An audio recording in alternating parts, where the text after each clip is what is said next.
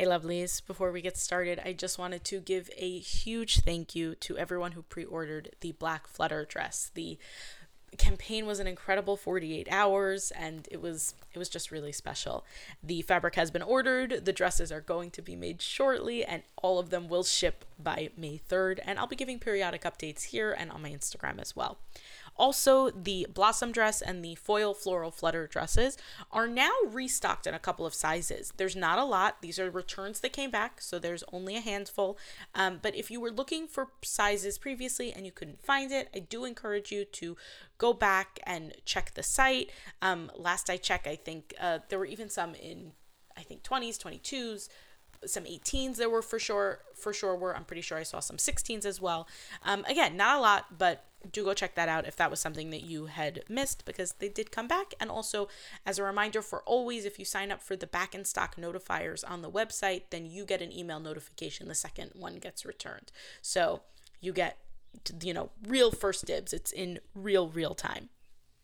This week's episode is really exciting for me because uh, someone has launched a new podcast. Uh, Aviva Breda, who I had on the show a little while ago, um, is launching a podcast. It's called A Piece of Me with Aviva Breda, a name that she actually got from the episode that she did with me on kidney donation um, on this show, which you're about to hear soon.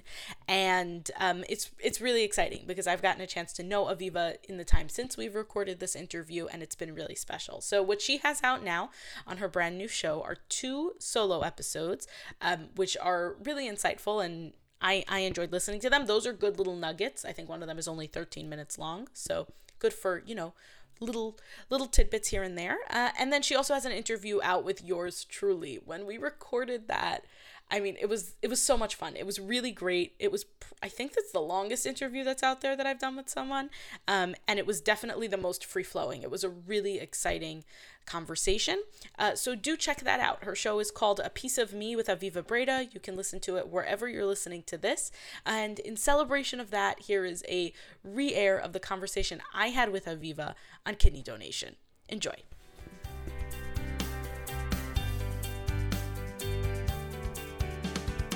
From Impact Fashion, it's Be Impactful, a show about the women making a difference in their own corners of the world.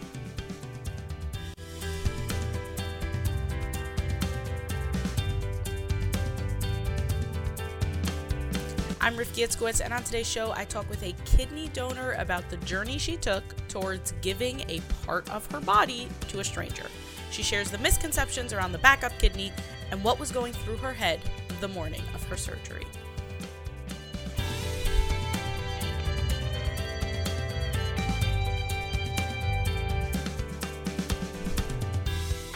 Aviva Breda is frankly perfectly ordinary. She's a typical New Jersey mom with three kids who you have probably seen in the grocery store about a dozen times. And I think that's what makes her story so incredible. Aviva has done something I simply cannot wrap my head around. I've thought about it since I spoke with her, and I'm 100% positive that if anyone from my family needed a kidney, I could do it, and I'm equally positive that there's no way I would donate to a perfect stranger. As a little kid, I was scared. Just to sum it up, I was scared of everything. I I would I could vomit on command not to go to nursery school. I was terrified of burglars and fires. I was scared. That's what I was as a little kid. When did you stop being scared? That's a great question. Um, I don't think I actually stopped being scared until after my first child was born. Um, and I had my first kid at 22. So that was a long time of being scared now that I think about it. That is. That that is. I mean, it's I think that a lot of people are have like this nervousness that just I don't know, I don't think that a lot of people um identify that as being scared though, as being So it's interesting because I definitely have like a baseline low level anxiety, you know, just right. standard. Um just just because of life and whatever, but I distinctly remember for the longest time being scared. Like I would never stay home by myself. I remember even like it took me a while to adjust as an adult, like to my husband not being home and I was alone in the house before we had kids. Like I just never liked it. And it's so ironic because now I, three kids later, hmm. I love being alone. Like it's such a special time now and it's i don't even know exactly when that flip happened but it was pretty serious it's kind of crazy for me to hear that you were scared um, for a good chunk of your life because i think that you have done probably one of the bravest things that i can think of. So um, and and you reached out to me full disclosure this is the first time that we're talking um, and you reached out to me and you said hi rifki um, i want to talk about kidney donation because that's something that i did and i think that more people need to know more about it. So start from the beginning talk me through this wow okay um, so it's so interesting i um, when i first heard about kidney donation it was 2017 so not even so long ago I honestly had no idea that you could donate a kidney and be alive. I didn't know that that was a thing. Um, I guess somewhere in my mind, I knew that you had two kidneys, but I really had no clue that you only needed one to live. Um, so I was at like um, kind of like an awareness event. It was a big event in our community. I live in Teaneck, New Jersey. Um, and my husband and I were friends with are friends with people who were very involved. So they asked us, would you come, like man a table, just help us out? So we said, sure. We came, we, um, we participated in the program, we helped man a table, and I just was totally floored. I had no idea you could literally take a piece, an organ from your body and give it to someone else and be alive. You know, I've heard obviously of transplants before, but I guess I had always heard of like, you know, heart transplants or big major things where you know unfortunately someone has to die in order for someone else to live so um, i was at this event and i'll tell you for me really the turning point was um, there was a they had like um, a donor get up and speak to the crowd and she was this really young girl in her 20s her name was um, her name is esty stark i actually think she just got married so it might not be anymore but um, she said straight out like without batting an eye without thinking about it. She just said straight out God gives us two kidneys. We only need one to live. The other one is not ours. It's not ours to keep, it's ours to share.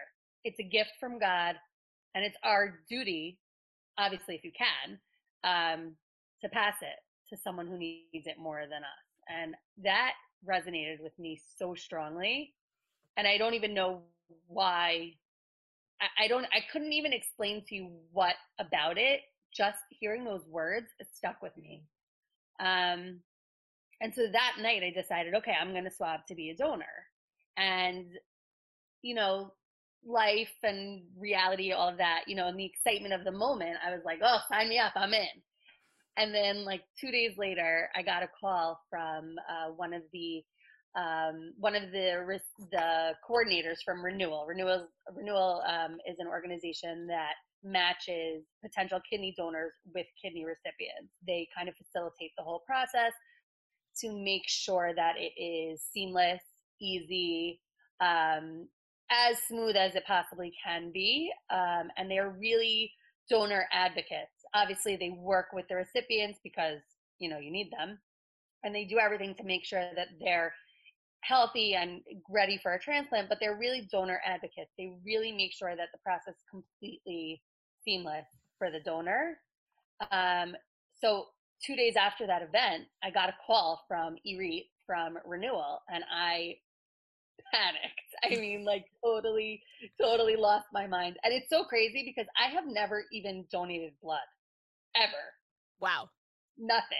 Like that was never my thing. I think I actually tried to sign up once, but I after my second son was born, I had to have a blood transfusion, so it disqualified me, and I was like, "Oh, thank God I have an out," you know. Um, and I had swabbed once uh, to be in the bone marrow donor registry for Gifts of Life, and I remember like every time you got a like we would get a letter in the mail or something, I'd be like, "Oh my God, oh my God, I can't believe it, oh my God," and it was always like a, you know, not but um, when I got that call from EREAT from renewal, I literally panicked. I was like, "Are you kidding me? It's been two days. Like you cannot need my kidney already." Um, and she actually was just doing screening calls because the event had generated so much interest that they really needed to gauge the um, seriousness of the people who swab because obviously it costs money to process all of the tests and to see, you know, to go forward with the thing. So, you know, I very politely, you know, told her, wow, thank you so much. Send me all the information. I'll look over it. Wink, wink, you know, like, sure, right. I'm going to do this. Um, and that honestly went on for like two years, probably. And I, every when you say that, you mean like her reaching out and you being like, yeah, I'll check the email. So no, because they're, they're very, um, hands off. You know, there's no pressure, nothing like that. Internally, that went on with me for two years. Like, I read through all the information. Um, a local rabbi, Rabbi Ari Sytner, who's a um, kidney donor as well, wrote a book. I read his book cover to cover. I definitely like held on to the idea. And every like every month, every six weeks, I would say to my husband, "I'm gonna do it. I'm gonna do it." And he was like, "Okay, okay, whatever." And then after probably close to two years, he finally turned to me and he was like, okay, so do it. Like, what you're threatening me? Like, let's do it already. So he actually really said to me, you know, thank God, full support. And he was a thousand percent on board. He said to me, like, even though it's very likely if you want to donate a kidney that you'll be a match because it is a pretty easy matching process, he said, like, you never know. There's so many tests you have to go through. Like, just take the next step and then and then make the decision because you could automatically be disqualified and it'll be out of our hands, you know? Right. So that's what I did. So I, I reached out to Renewal um, January of 2019. And I said, okay, I'm ready. I want to donate my kidney. And I, I kid you not, like in 20 minutes, I had a phone call back from the director at Chaim Steinmetz and he said like we don't you know we don't take this lightly if you think you want to do it like we're here so um i actually had a really good out at this point because the swab that i had done two years prior was no longer in the system or had never been processed and he said to me you know you, you kind of have to start from scratch it's very easy we'll send you a swab kit totally your choice. No pressure. If you want to do it, great. Mail it back. If not, also great. No problem. Thank you. Um, so he sent me the kit, and the minute I got the kit, I was like hyper focused. I'm like, oh my god, I have to do this. I have to do this tomorrow. It has to happen. It's like I was crazy. I I swabbed. I did everything. Followed. It's very user friendly. Very easy to do. Um, totally non-invasive. It's just a swab on the inside of your cheek, similar to bone marrow. Um, and I sent the kit back and I started like hounding them every day. do you, do you have someone? Do you have someone? Do you have someone? like, I'm ready, I'm ready, I'm ready. And he's like, you know, he was so great. He's like, I promise you, as soon as we have the answer, we will call you. Like, we want this as bad as you do, if not more. So we will be there. We will, we will be in touch. So, um, I, the, two about two weeks later, maybe a little bit less. You know, I was so anxious. I was like buzzing. I, I don't know. Like once I decided in my head, okay, this is happening. I'm really to do it. I I couldn't. I was I was like overcome with it. I was so excited. I was so overwhelmed. Um, so when they finally called and said, okay, you know, we think we have a preliminary match. Do you want to go forward? And at every every single step, renewal says to you, you know, do you want to move forward? Do you want to move forward? And there is no pressure. The, the recipients don't even know there's a potential match for them. Like it is so low pressure. It is so easy. At any time, you can just say, you know what, it's not for me. Something comes right. up in your life. So they right. So they reach out to you and they say, okay, we have someone who it might work with, and then there's other tests and things that you need to go through. Is that like right. a blood test, like X-rays? Like how does what is what does that look like? Okay, so after that preliminary swab, once they find you a match or a potential match, you go, you have to go in for what what they call kind of like the million dollar physical day of testing. So based on where your recipient is registered, uh, my recipient was registered at Cornell in City. Um, you schedule a day of testing with with at the hospital. So yes, that day of testing requires a 24-hour urine collection that you do at home. And I remember my kids Pause. What is a 24-hour urine collection? Like you have to pee every hour? No, every time you pee for 24 hours, it has to go into this container. Okay, well that makes sense because kidneys pee. Okay, that makes sense so, to me. So obviously that's easier to do like on a day that you're at home rather than out or at work. Right. So my kids at the time, I have three kids, knew nothing about this and they're not babies. I have a 16 year old, a 12 year old, and an 8 year old. You have a 16 year old and there are cups of pee around the house? So exactly. So well, he was 14 at the time. To no, yeah, 15 at the time. But yeah. So I. That's it's awesome. Funny. I I actually have in my bedroom in my closet. I have like a very small like a dorm fridge because I like cold drinks, like even right. water. I like everything cold, so I keep that. So it was perfect because I was able to. It has to stay in the fridge. So oh, I was able to not put it in my kitchen fridge, but stash it in my closet fridge the day before this this test. So awesome. right. so it's a whole it's a whole to do, but it's not as daunting as it sounds. I guess you realize you don't necessarily pee as often as you think you would in 24 hours, but I don't know how many times you pee in 24 hours. Like four, maybe five. I don't know. You know, I thought, oh my god, I'm gonna have to. This is gonna be like attached to my hip, and I'm gonna if I have to if I have to go to the supermarket, but it's really not that big of a deal. Right. Like it's it's a much easier process. So anyway, you do this 24 hour urine collection. You have to bring it with you, you know, so you hide it in a little like in a, in a reusable shopping bag or something, you know, lugging around your container of pee. Um, Wait, I have one more in- question about the pee. Does each time you pee go into a different container so you have several no. containers of pee, or is it just one giant container of pee? It is like lugging around a gallon of pee. In one container? One giant container. Awesome. so, I, see, yeah. this is something I never would have known you had to do. Exactly. Okay, cool. So, so you do that the day before this day of testing because you got to bring it with you. Right. Okay, so then you go in. Um, I had to be at Cornell, I think, at eight in the morning. Um, the every person at Renewal is, is assigned a donor coordinator. So um, I was assigned this incredible, incredible man. His name is Rabbi Moshe Gwartz. He is a donor himself, and after the process, decided to end up working um, for Renewal. So he met me there he treated me like I was a celebrity. He's like, it was February. He's like, can I hold your coat? And I'm like, no, I can hold my own coat. It's so weird, you know, everything. I, they really go above and beyond. Oh, let me just backtrack for one second. Um, before this day of testing that I did, um, my husband and I had a very serious conversation. Um, I, at that point, only he and I knew that I was going to do this.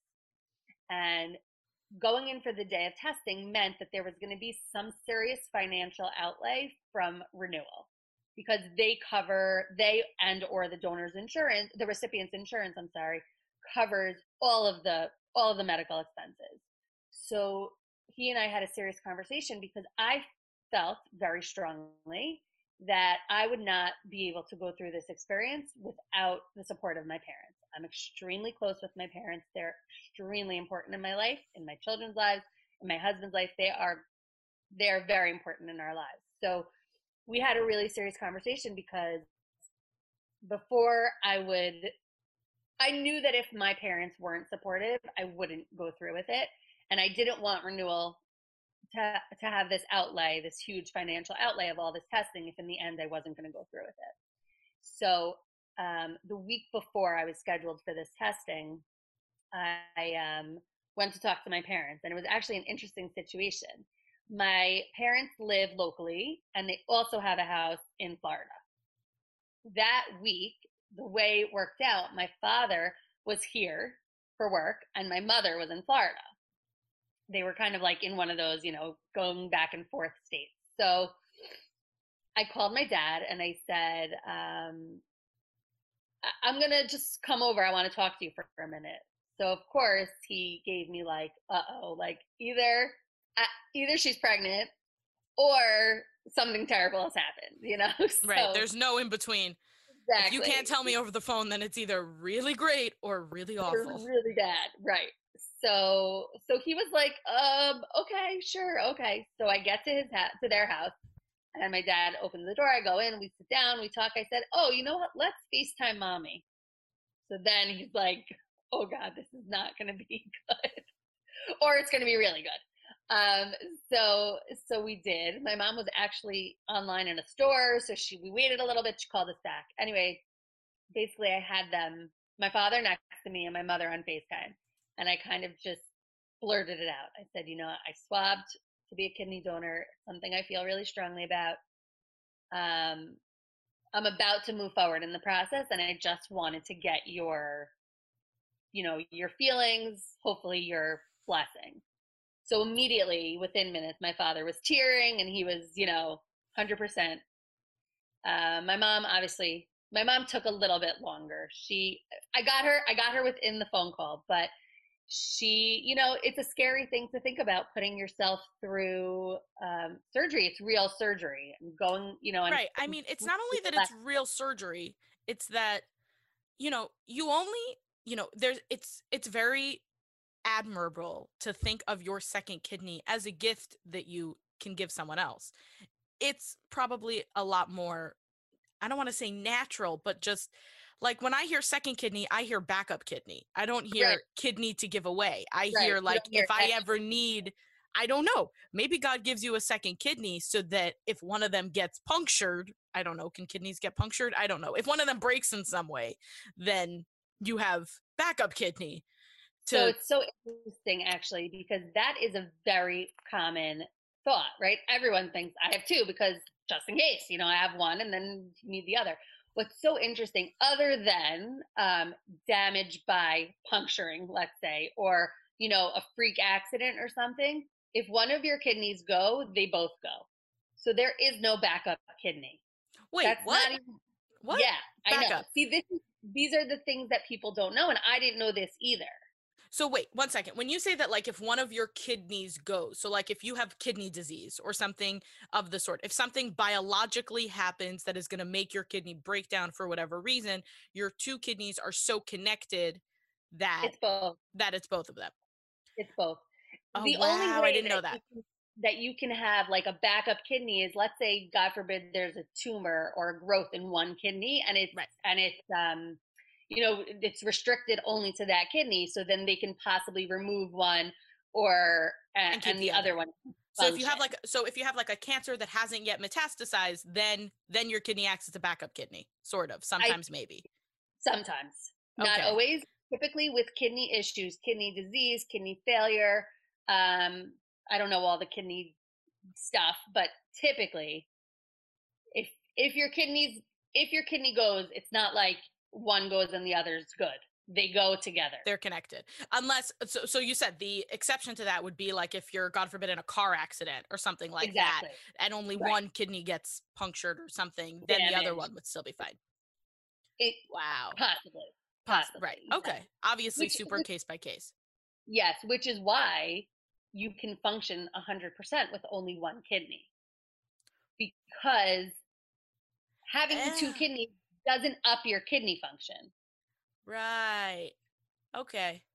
Somehow. I, right. No, this makes sense. One second. I'm pulling out my AP bio for a second. Okay. The way the kidneys work.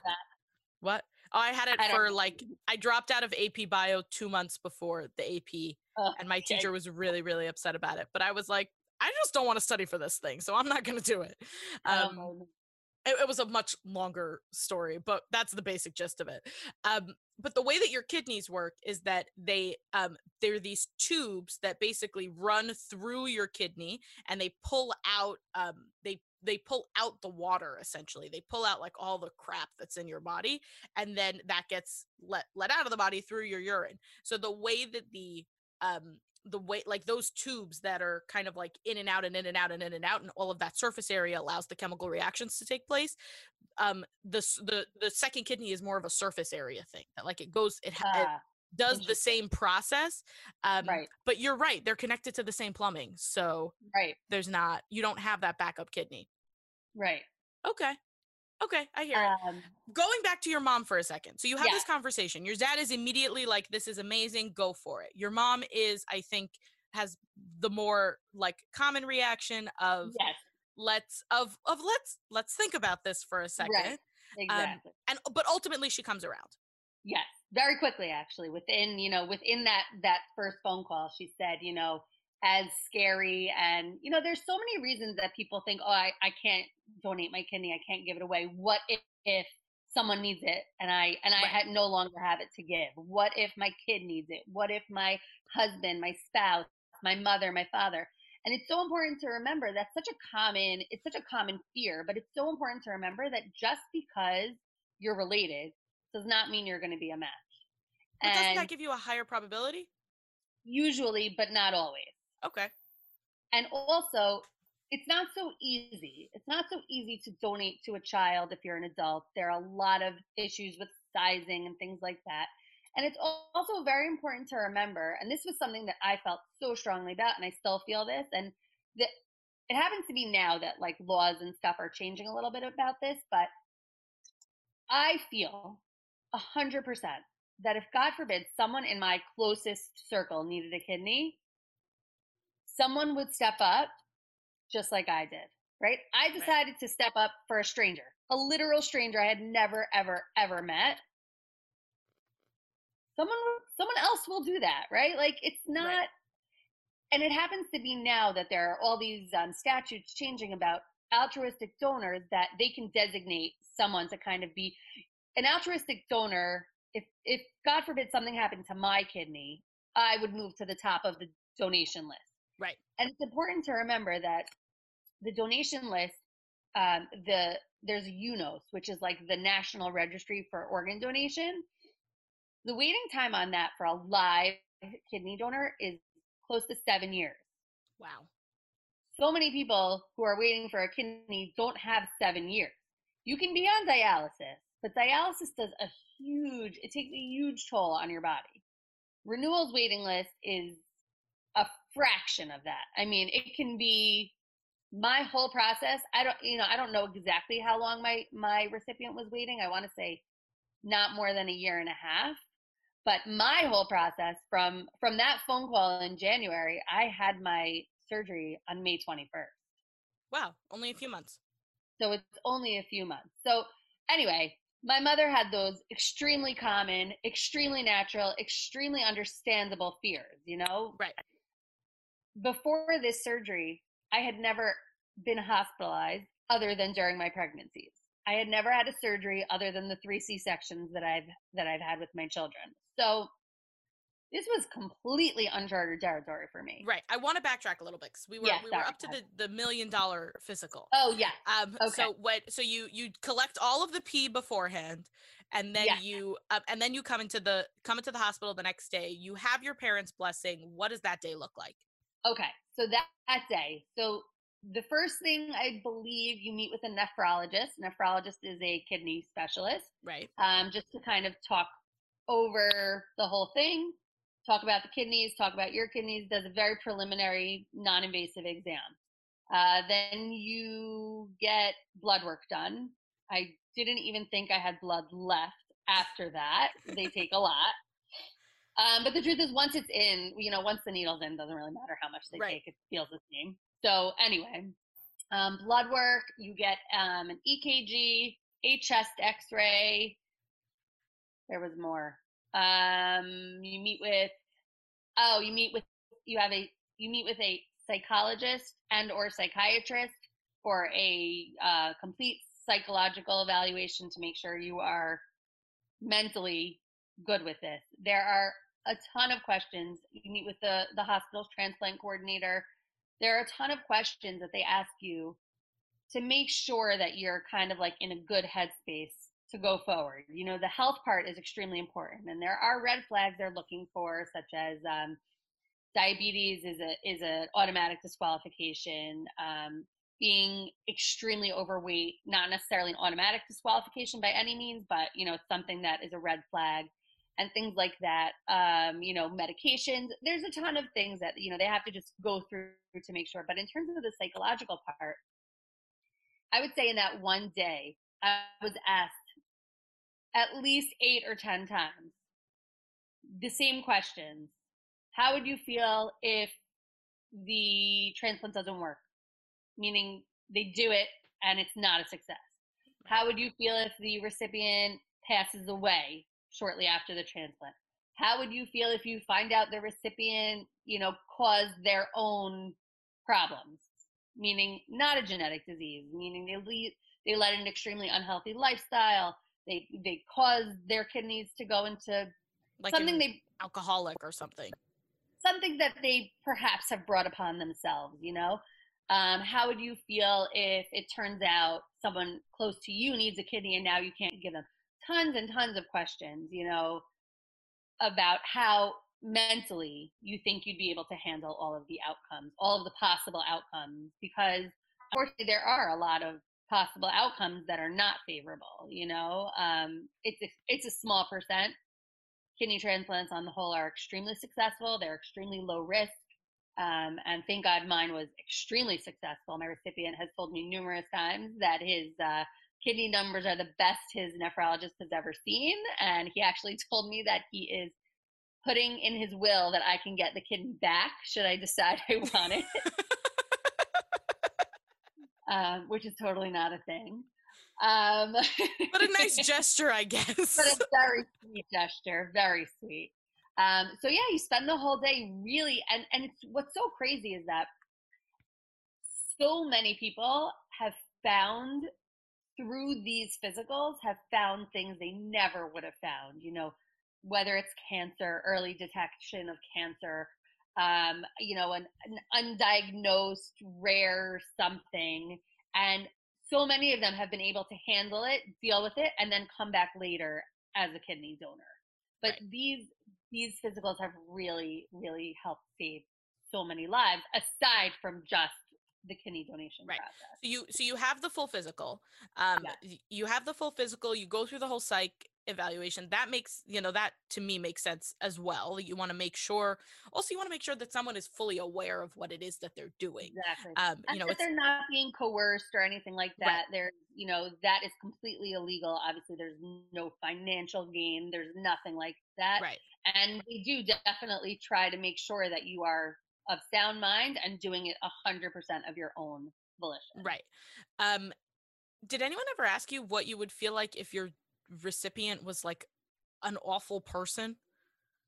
So it's interesting because I kind of thought about that, right? And I felt very strongly that that whoever I was matched with was in God's hands, right? God was matching me with this person for a reason.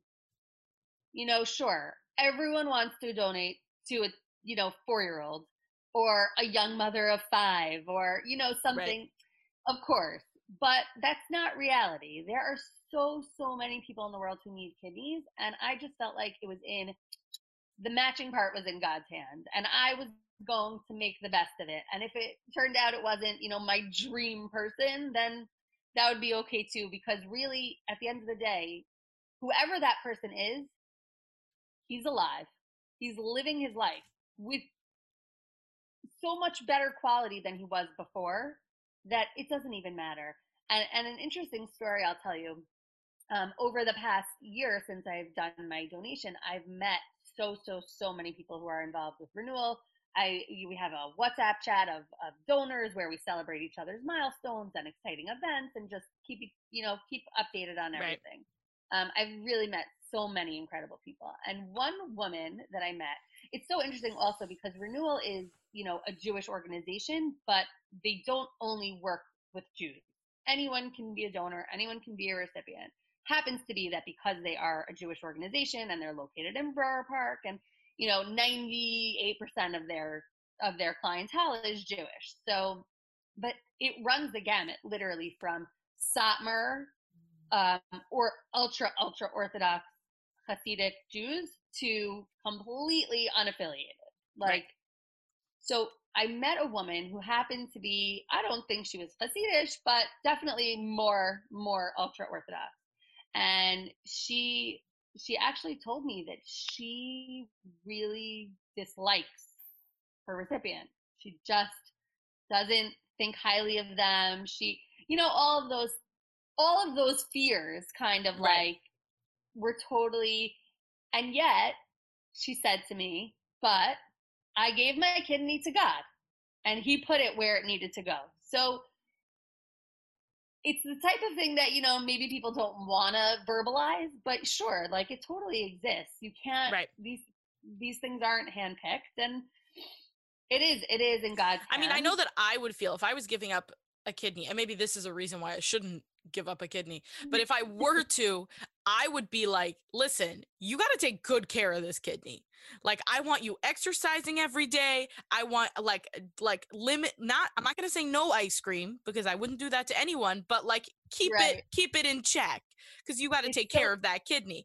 And I mean, I guess I would probably fail those tests. But to me it's also, you know, you want to make sure it's a very it's a very it's a weird thing to think you're changing somebody's life for ir- irrevocably. You're you're making a huge improvement in someone's life. Absolutely.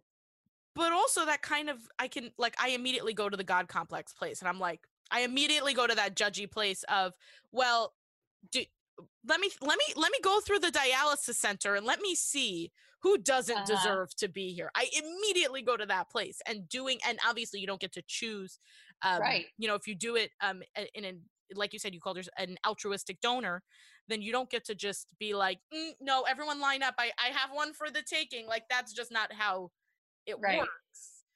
And it's, it's, it's a lot.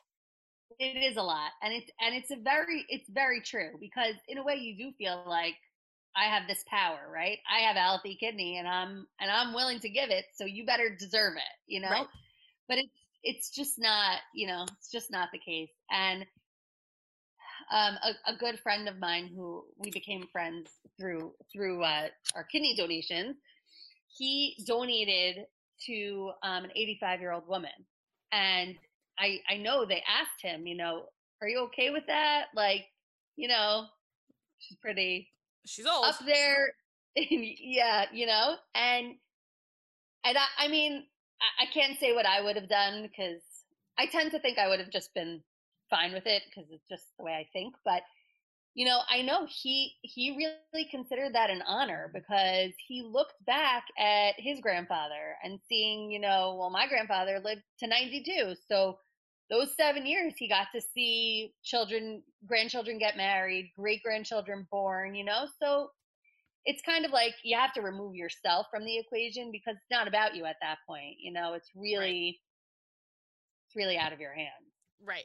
So so you you pass you pass the tests, you pass the the physical test, you pass the mental test, and then at what point do they say like I'm sure that there's a ridiculous amount of paperwork that has to happen at every stage of this process. Um, but at what point is it like, okay, your your surgery is scheduled for next week, Tuesday, be here? Like how so, how how much time passes in between those two okay stages? So after that day of testing, you actually have to go and be presented. Um, obviously, you're not there. The doctors have to present you to the transplant board, and you have to be approved. So again, I felt this huge anxiety like what if they don't approve me what if i didn't answer that question right what if i didn't do this right whatever um, so that took again about another week or two weeks before I got that official approval. So at what point are we up to now? You said that you donated in May. So like around when was so this? so so I went in for my testing. I think it was February 11th. So okay. probably close to the beginning of March now. Somewhere in that range. And does every yeah. hospital have its own transplant board or Yeah.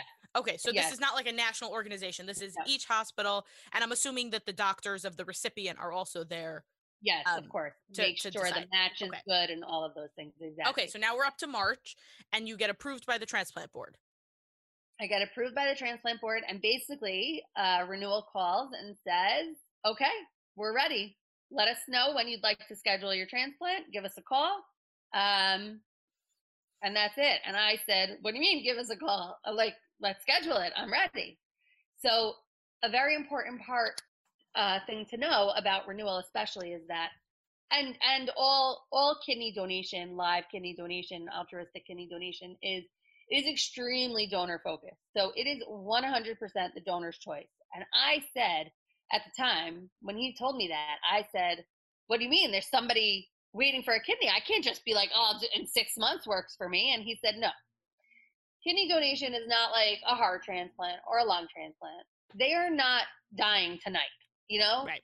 They can wait, they can go on dialysis. It's better if they don't have to, but it is all completely in the donor's hands. You're giving up literally a piece of your body, and it needs to be at a time that's convenient for you. You know, it's major surgery. You're going to be out of work. You're going to have to recuperate. You have to take into account when that works best for you. So when they told me that, I kind of thought about, okay, you know, it's March, so we have Purim, Pesach's coming up. Uh, my parents were going to be in Florida. I wanted them to be here for, you know, to help out with my kids and stuff. And I said, okay, I can do it after Pesach. Everyone will be back. My mother um, was turning 70 in on May 13th. So I said, okay, let's wait till after her birthday so we can have a nice birthday celebration, whatever. And I purposely said I'd like to do my surgery on a Monday or Tuesday so I could be home for Shabbos. Um, which of course, you know, man plans and God laughs. But um, so that was it. You know, I just said, uh, let's try for the week of May 20th and they came back to me and said, all set, May 21st. And at that point, it's important to know that at that point, the recipient still doesn't know. The recipient only gets a phone call two weeks before the surgery. Wow, I did not realize that. So this whole time you've been working for months on the tests and everything. You, I'm assuming at this point, have no idea who your recipient is. Exactly. And no and they don't know that anyone is even working for them. They don't know that right. there's even a possibility of.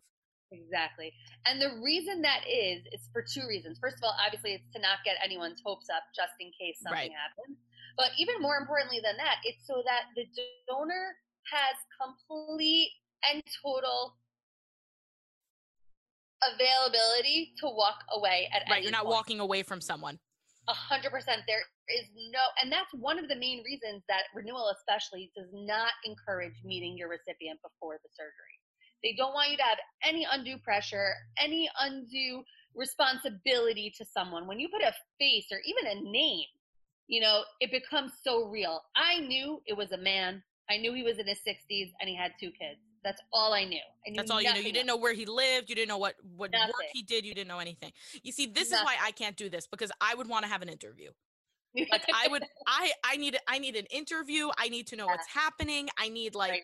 i want a life story i want right. like right. i see this is why this is why this is not for me um, uh, but and, yeah no and, I, I, get that because you you want to have the ability to to walk away without there being any like emotional uh, manipulation exactly. or just any pressure of feeling At like all. well i've already promised bob my kidney exactly and, and bob exactly. is going to be really upset and bob exactly. knows what i look like and and knows where I live. right. He's gonna come find right. me. Yeah. yeah. No, I so I totally get that. That makes perfect sense to me. And what's actually really important also is that even once even once the recipient finds out that he's ready for his transplant, if for some reason the donor decides literally that morning they've changed their mind, they want to walk away, the hospital, the doctor's renewal, there is a medical reason in their back pocket that they give the recipient why the transplant couldn't happen. The recipient will never find out the donor chickened out, the donor changed her mind, the donor decided she just wasn't going through with it. They are completely, completely protective of the donor because it's a big deal. Right. And and they understand that. And they understand that. Right. So yeah, that that makes perfect sense. That yeah, all of that makes perfect sense to me. So then, so you you schedule it like all good Jewish mothers. You schedule the surgery for after Pesach because nothing happens exactly. before Pesach, and um, uh, and then you show up the morning of. So the week before, actually, you have to go in for one more set of blood work. Um, okay. I actually was able to do it locally, and they, I don't know, get it there magically. Right. Um, and um, just uh, like a final screening, and then that's it. The morning of the transplant, you get some instructions. You get a support call from uh, an incredibly sweet, warm, and loving woman from New Square from Renewal. Her name is Toby Fader. She's amazing. Her and her husband are just unbelievable. Um, she calls you. She tells you what you can expect. She tells you what Renewal will have waiting for you. She tells you what to pack. All of those things. Right. So um, what? Are, so it's the morning of your surgery. You get this yeah. wonderful call from Toby. What is going through your head the morning so, okay. the morning of the surgery?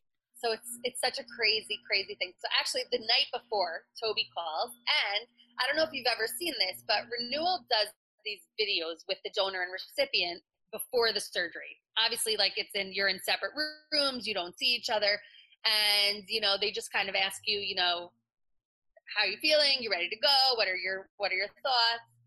So I started watching tons and tons of them, kind of like to prep myself for this big, big moment. And it, after I had spoken to Toby and she gave me everything to expect and told me what to pack and everything was ready and I, I'm sitting in bed and you know obviously nerves and you're not sleeping and I'm watching these videos and watching these videos and I just turned to my husband and I said I can't I can't watch these anymore. And he said oh my god are you going to back out?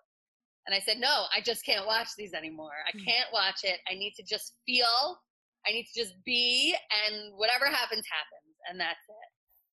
So I slept for a little while um, we had to be in a car at five in the morning to get to Cornell on time.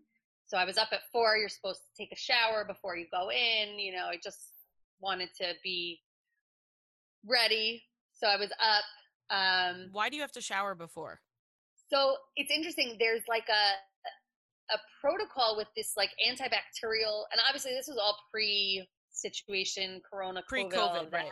Yes, so so I don't even know what the protocols are like now, but um, you have to take a shower with antibacterial soap. I don't know if it's like a sterile something or it's just because they know you're not going to be able to shower for a while, so they just want to make sure you're totally ready. Yeah, I can so, imagine it's probably not a sterile thing because they can't verify yeah. the sterility of your bathroom. Right. Yeah. So I don't know, but either okay. way, they told, me, they told me to shower that morning, so I did. Um, I got ready. My parents came over to my house because my kids were sleeping. It was a school day. Um, I did give my 15 year old the option to come with us to the hospital rather than go to school. Um, he chose. So your kids and, knew and, at this point. So okay, so that's what I was going to just get to right now. So my at the time I had I have two boys and a girl. At the time, my kids were 15, 11, and 7. So my two older ones are boys. I told my boys about a week before that this was something I was going to do.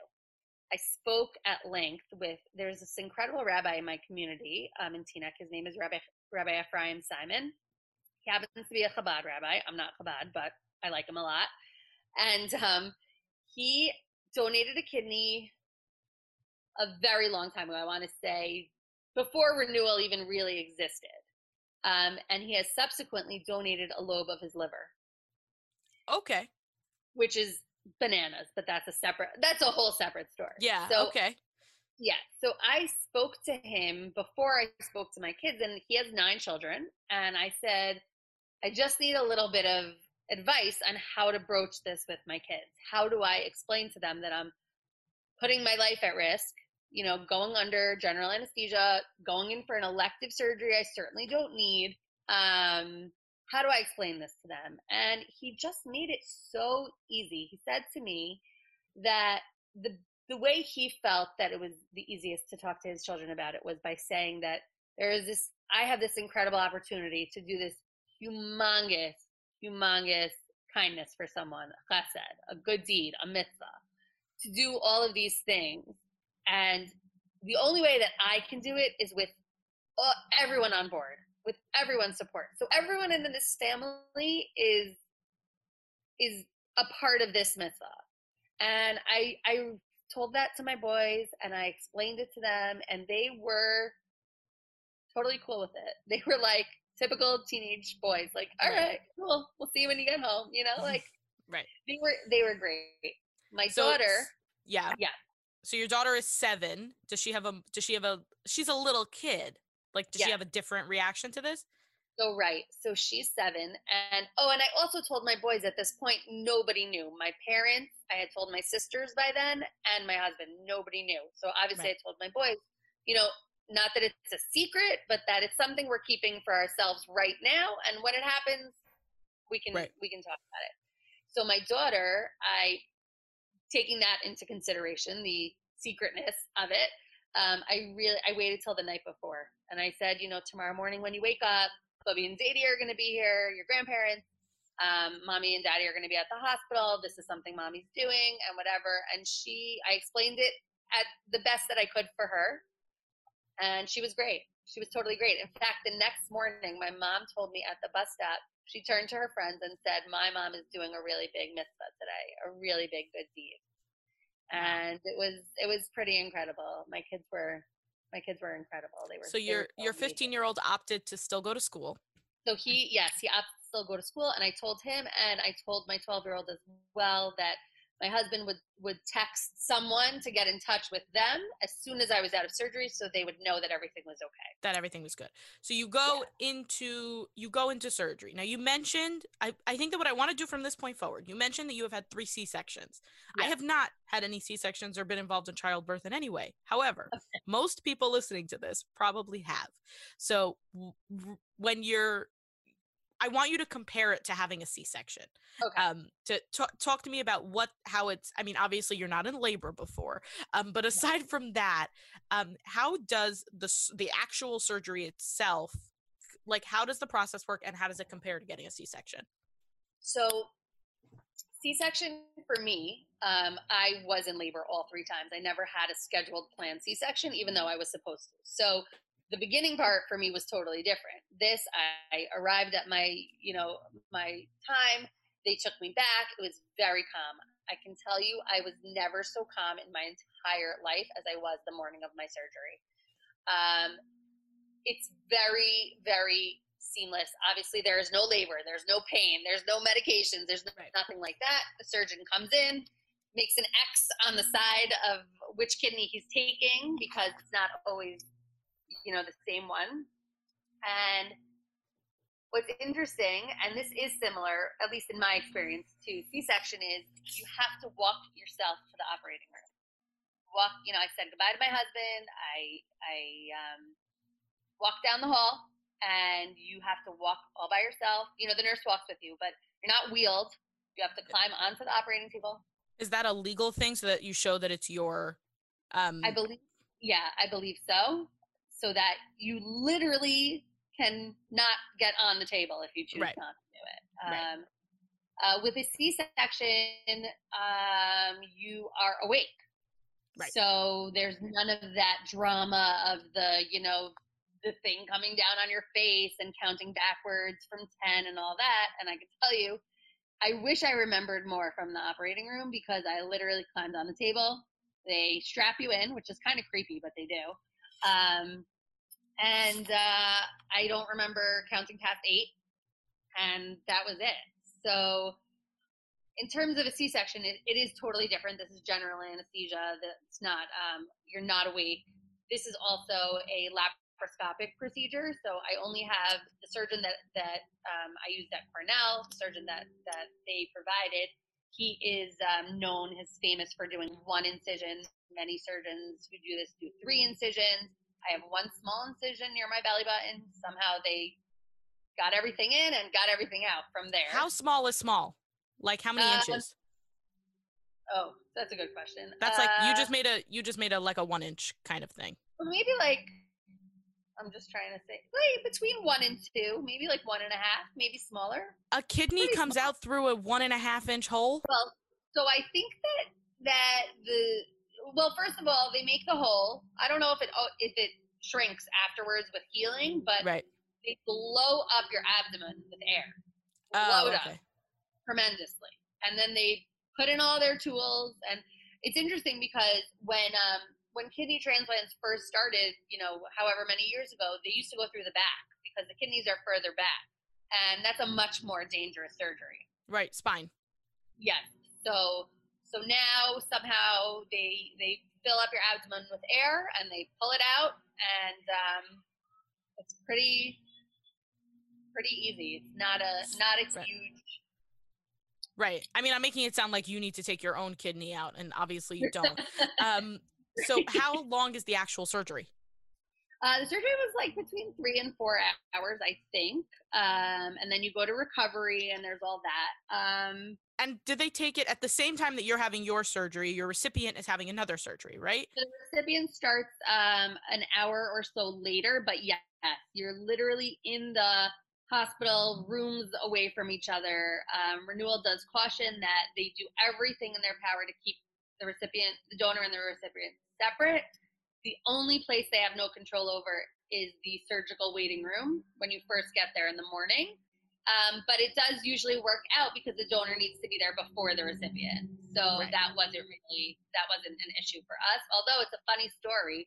when my husband and I were sitting in the waiting room before we even got called in to start the process, um, it was like five in the morning. There was a family um, who were obviously Jewish.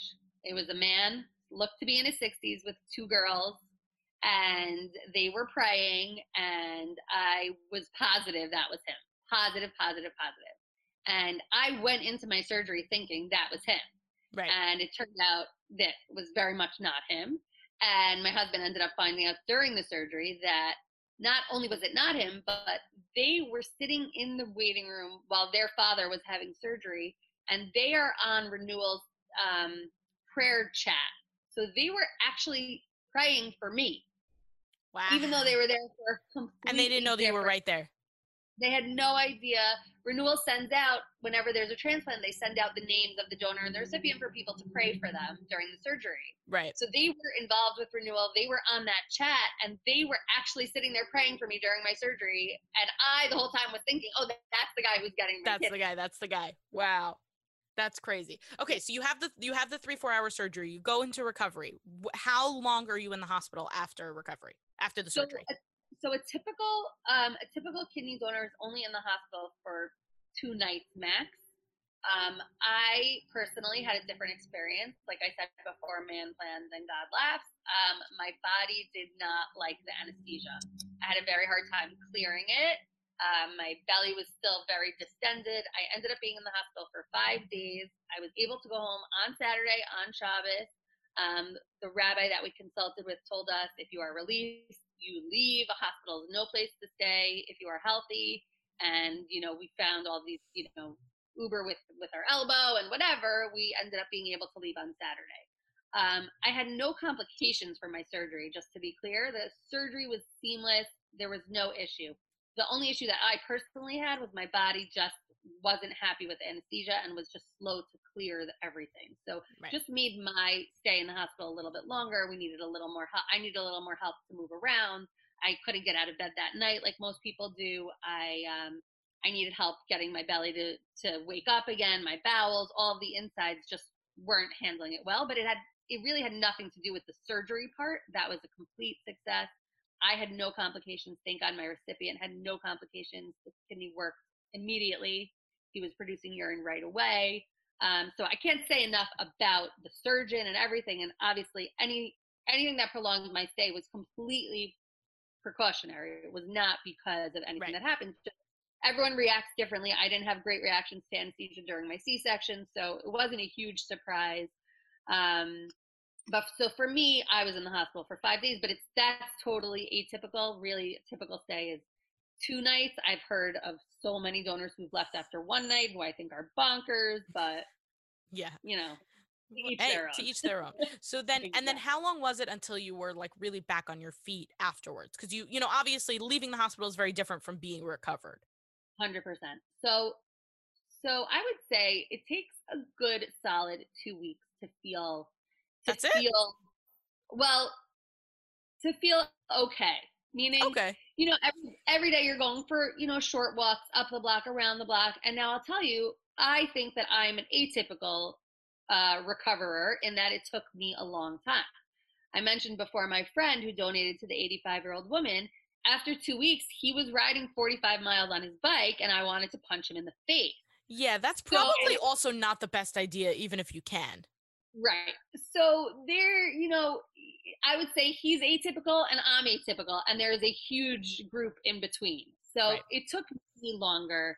Um, I would say after 10 weeks, I was back to exercising mildly. Um, I love to do bar and bar classes, so that was lower impact. I certainly was not biking. I don't bike anyway. Um, you know, so, but a thousand percent by the time you reach the six month mark, and I would say possibly even sooner, you it's it's like it never happened physically meaning like you have no residual physical issues. Most people i would say even say you know four months maybe even three months yeah. after literally nothing physical. Um, emotional is a whole different story whole different. Um, and i'll tell you the only restrictions that that a kidney donor has is um, switching from advil to tylenol because Advil is filtered through your kidneys, so they don't want to put too much of that through your kidney. Um, and I was told no tackle football. So that really, you know, made a large I'm sure that really impacted your life in a very significant way. Exactly, exactly. But other than that, there's literally no restrictions, literally nothing. Nothing. Right. So you said emotionally was a whole different story. What so, you know, the the day after, the week after, now we're a couple of now we're over a year later. What emotionally, what is it like to have donated a kidney? it's literally for me has been the most life changing thing I've ever done in my life. I literally feel like my life is like before and after. I have um I walk around with a feeling. I, I can't even describe it. It's literally it's just like it's an incredible, an incredible feeling knowing that you were able to save someone's life and have no impact on on my own. My life is the same, if not better, than it was before. And this man, who I sub- subsequently got to meet at, um, about seven months after our surgeries, um, his name is Amos. He went skiing. He, like, I mean, he doesn't have to have dialysis. He doesn't have. He's not strapped to machines. His sister, who I met, also lives in Israel, and he can go and see her. You know, like he he can go visit his parents. Unfortunately, passed away. They're buried in Israel. He could go visit their graves. He's never been able to do that because the process of bringing all the dialysis medication and taking it it's just it's overwhelming and now he just lives he just lives like a normal human being and it's it's unbelievable the the emotional you know before i did this i i maybe this leads back to my being scared as a child, but I've always been kind of like a self proclaimed pessimist. I was very much like a glass half empty type of person. Oh, it's not going to work out. Oh, you know, something's wrong at the doctor. Like, that's it. It's over, you know?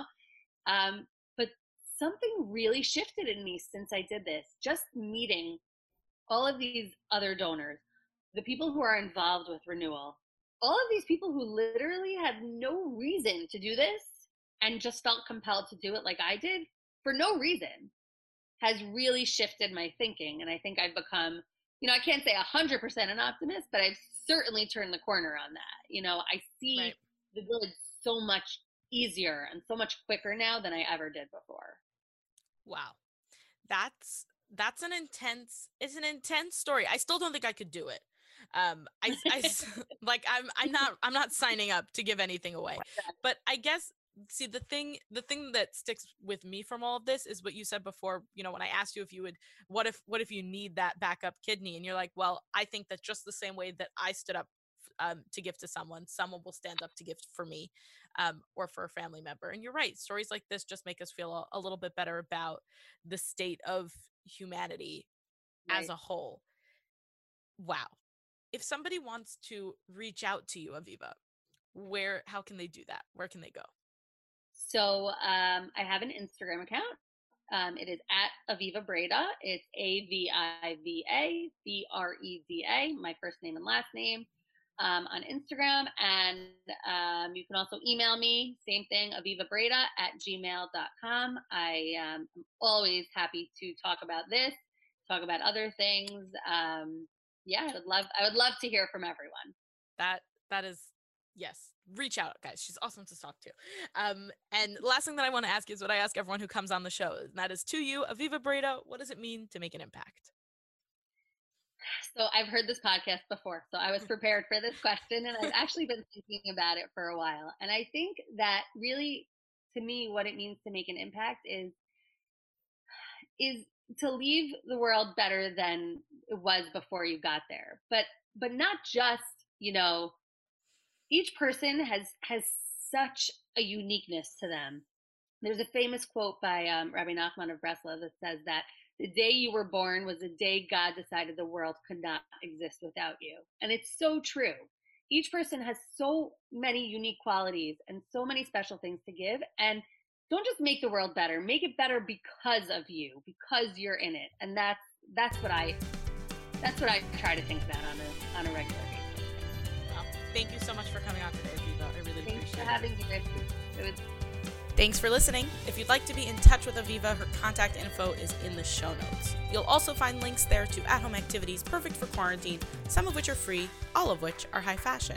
Access all of that by swiping up on the cover art or going to impactfashionnyc.com. To hear more episodes, be sure to subscribe. If you enjoyed this episode and want to help more people hear it, leave a review or a quick rating. It will make my day. The episode art was designed by Michelle Moses. Original music composed by Nissan Fetman.